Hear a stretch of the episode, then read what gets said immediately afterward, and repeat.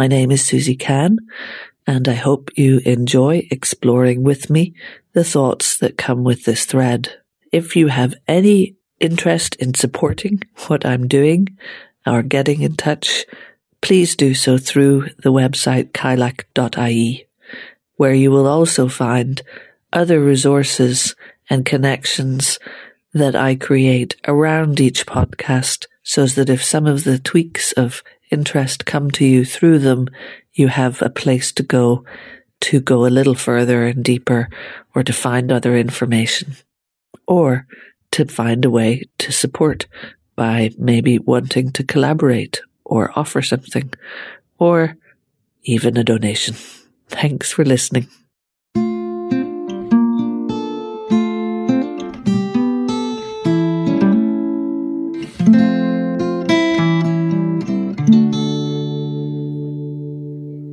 This is the last episode in the eight threads on systems, thinking and exploring and delving into ways that we can adapt our current systems in a world where we have multiple convergent crises and challenge. And as I wrap that up in this final episode, I wanted to sew some of it together in talking about things that exist in the present day that I've felt aligned to. One of the things that I haven't done in this thread is talk directly about any form of politics. Because once you begin to talk about politics, you're into the isms. I've certainly touched on the stage and example of where we are in history in having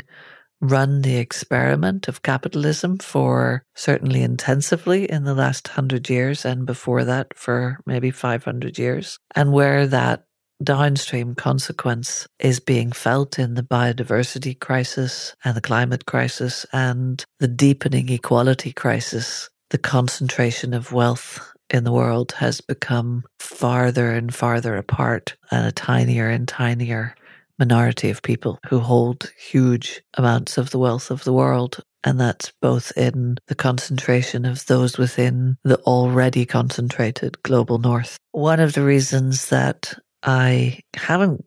talked about politics too deeply is the wanting this podcast to be as accessible and reach across divides of politics or religion, those things that can come to polarize us and divide us rather than that, I've hoped to be respectful of diversity because of my understanding of diversity in ecosystems and diversity in human minds and human abilities and all of the other forms of diversity that I have a huge respect for because perhaps I always have this background frame of understanding and connecting to biodiversity in ecosystems, that very deep realizations that a healthy ecosystem has so many different niches and so much diversity in them that that creates the resilience. And so my belief, if I have one, is that diversity is resilience and that's based on a science that's based on an understanding of how the world works in an ecosystem sense. If there is a political statement that I would make about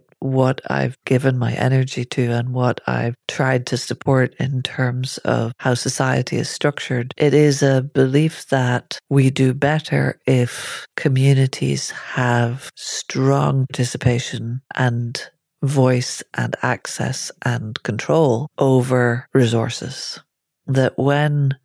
resources get concentrated and extracted, you can get to the state we're in now of the unequal world.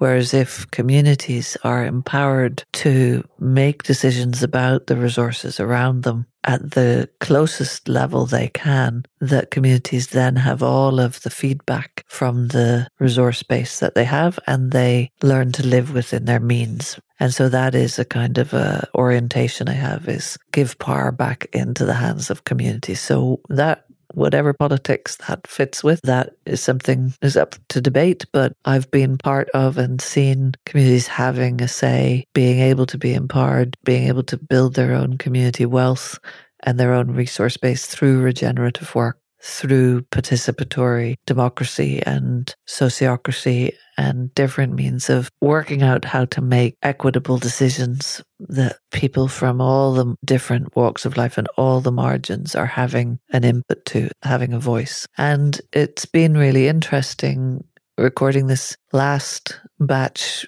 as it passed through Samhain and into the winter because COP26 was on in the background of that. And I paid attention to different things, but one of the threads is the voices of the most marginalized and what are they saying and how are they getting heard and do they have access to being heard? So that thread really divides in two ways. It's the indigenous voices and the youth voices. And one of the panels that I got to see a recording of was countries that had signed up a couple of years ago to declaration about youth participation in decisions convened by the former president of Ireland, Mary Robinson, who was also High Commissioner for Human Rights in the UN and now chair of the Elders Council. And this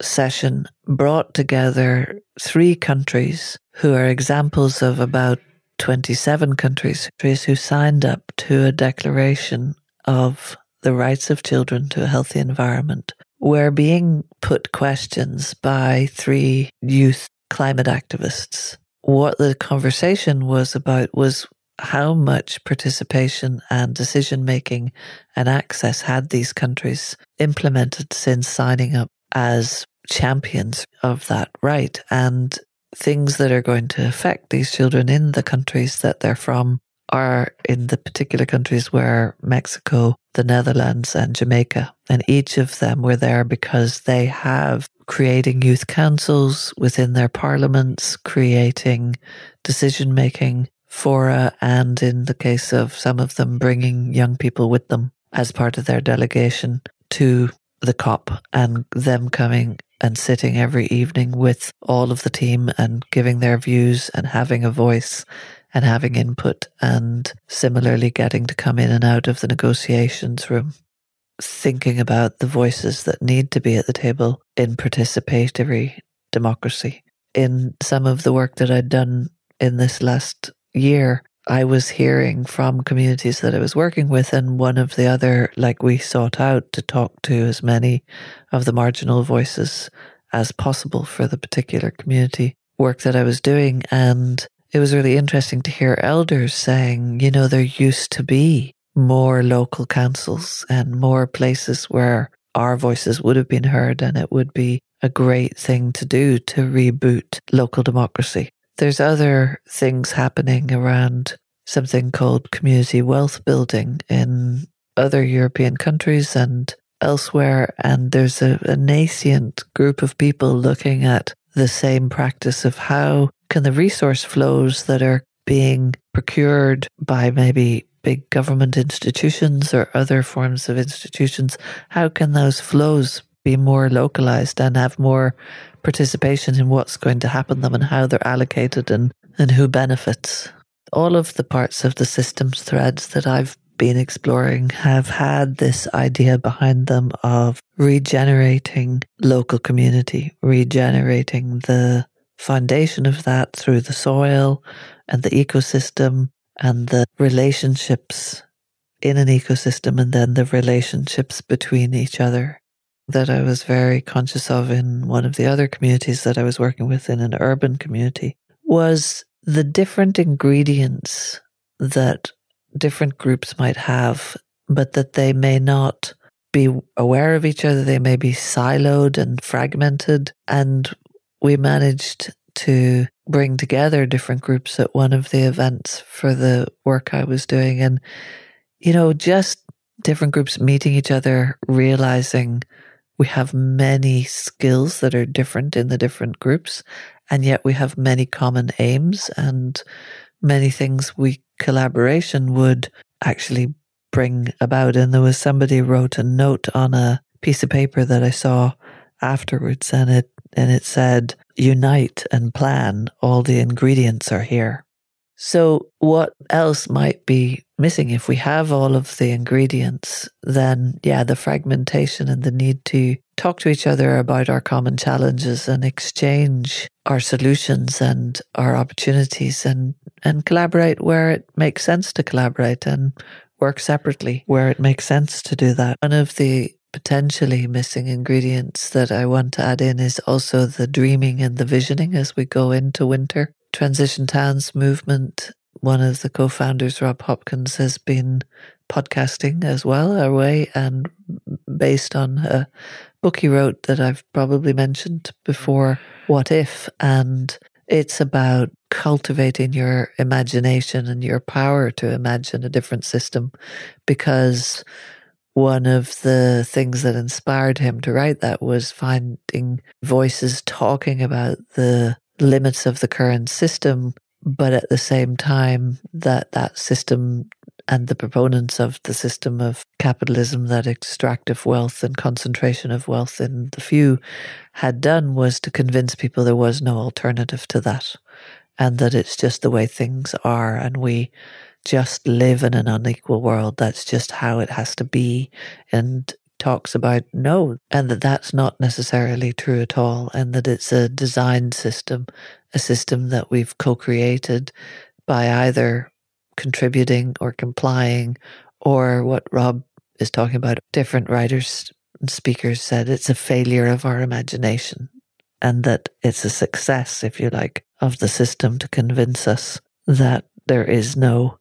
alternative. And there are really great critics and writers can explain and expand on just what, how it's got to be how it is. People like David Graeber, who wrote Bullshit Jobs, that was kind of like, how are some jobs just not really doing very much? And there's a lot of busy time and a lot of not enjoying yourself while you carry out seemingly and perhaps actually tasks that are unnecessary.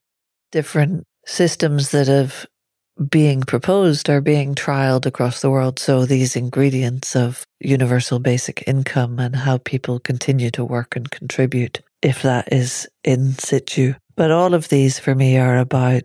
fighting for equality and justice and getting organized and resistance to not let an extractive system come in and take away both young people and resources, you know, to be swallowed by simply profit making for people very far away from the community. There's so many different rights groups, disability rights groups and indigenous rights groups and unions, you know, looking at just transition and the power of getting organized and beginning to think about what if. And that for some, I know that that's driven by a what if this is it and we are in an end stage, the ends of days, the near term human collapse of our systems and the systems of this amazing sweet spot that we've lived in, where many of our needs have had the potential to be abundant because of the climactic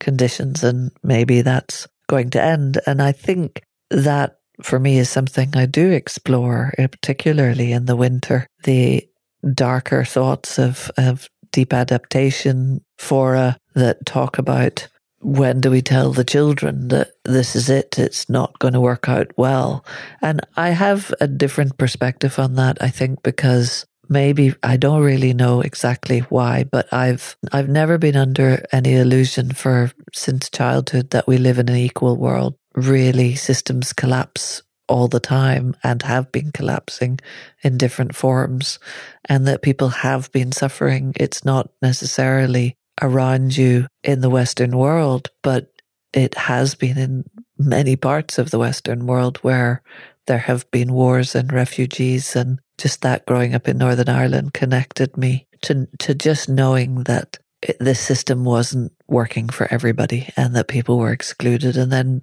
the global south is already experiencing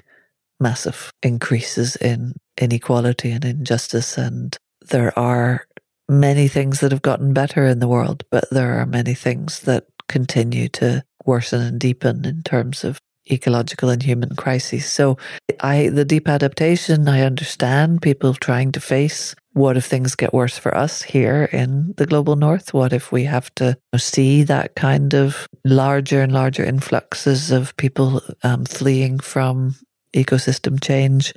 I've been able to tap into the processing of difficult emotions through the work that I did over many years as an art therapist, and that's helped ground me in facing the cycle of life and death. And the work that I did in hospice was very much that. And there was a wonderful founder of the Irish Hospice Foundation who coined a phrase that is their motto, which is living life till the end. And certainly the work that I did as an art therapist in hospices really helped me to see people doing just that and not wanting that even if it's the end of your life and you are actively dying, you're still alive. And people who are actively dying don't want to be written off as dead yet when they're still alive. Their motto of living life to the end, I kind of have adopted for, yeah, maybe we will find that the time is up for the human species, but I want to live and regenerate life where I can. And there are many people creating biodiversity havens and bee sanctuaries and the ARC movement and conservationists and that have worked for decades where you have examples of life that's regenerated. And even if humans were to be out, I'd like to do our, my best to clean up before we go and leave spaces back in more biodiverse uh, ways. And I've been taking course over the last few months with different specialist ecologists and bird watchers and botanists and learning more skills and more knowledge of what biodiversity means. And it definitely means something beyond getting a packet of foreign wildflower seeds from a supermarket and sprinkling them on a verge alongside existing wildflowers. It really is about learning our own knowledge and connection to that and deepening our skills and our knowledge so that we can sometimes just leave things alone and you know let them regenerate by themselves or or else go in and unplug a stream that that's been dammed or, you know find ways to let the nutrients flow or just remove a limiting factor like a culvert that fish aren't able to swim up and down. These things to understand. So lots of observation and learning and then interacting. And so all over the place, if you look, there are people building up initiatives and projects in biodiversity. There are people regenerating farm systems and using regenerative farming to improve and develop soils. There are people sequestering carbon through biochar into soils and locking it up for hundreds of thousands of years on a knowledge base that comes from indigenous ancient peoples in South America. There are people who are reconsolidating land holdings and planting native woodlands, and there are community groups practicing new forms of decision making. And I'm getting more and more conversations around Ireland on sociocratic decision making processes, wanting to live the talk of equality and shared decision making and shared governance in our lives now rather than imagining that whole big pieces of systems have to change. And one of the things that I heard when different people were talking about COP26 was about the damning and bad news of pledges not being enough from global governments and decision makers at that level of power to limit the amount of carbon that's going to continue to be released into the atmosphere. And one of the things that was said was that there were amazing things in terms of global cooperation and countries being more active and talking to each other and making better negotiated agreements than there ever has been in the 30 years of these processes. And there was, at the same time of celebrating that, there was the acknowledgement that it may be too late, that had they done those same things 30 years ago, we may have been in a very different state than we are now on the brink of crises that are unfolding globally for the last several decades in multiple countries and increasing to impact more and more countries. But at the same time as that being said, uh, somebody else that I heard had been there said, but there was some really good stuff that always the best stuff is happening outside of COP, where you have all of the activists and direct action and groups, and one of the people in a crowd of groups coming together to push for and protest against inaction and push for more was acknowledging how many how much diversity there was in those groups, how much more diversity there was in the groups present, talking and collaborating with each other than they had ever seen at any of the previous COPs that they had been to over long stretches. And so there's things changing and adapting all the time. And other movement is the work that I've touched on before of active hope, which came out of Joanna Macy's work in protest and direct action groups in the 60s and 70s in California. She realized the rate of burnout, the, the lack of self care, the lack of having mental health awareness when trying to go up against some really big fights and change and, and the Active Hope network that's really rapidly growing in Ireland and it exists for much longer around the world is giving people spaces to go to those fear places and those anger places and those grief places for what is not okay in this whole process and what needs to go to those shadow places in order to pass through and go out and see again in, with new eyes. It's one of the phrases that those shared, facilitated, and practiced active hope circles do. And for me, that allows us to bring a lot of compassion to our own selves and our own emotions. And then through that, rather than saying, What can we tell the children? Well, we can listen compassionately to the children. We can let them take part in living life now because we're all alive now that are having these thoughts and conversations and emotional experiences. So those of us that are alive at this time on planet Earth, we need to try to hold on to compassion for each other and work with each other and do what we can do. Live all our lives to whatever end they come to. And so this is the end of the Cailleach podcast of a cycle. And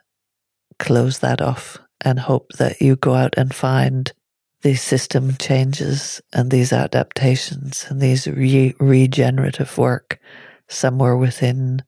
your see around you the community of life in the other than human world and the community of life in the human world. And you find your niche to our ongoing adaptation in the world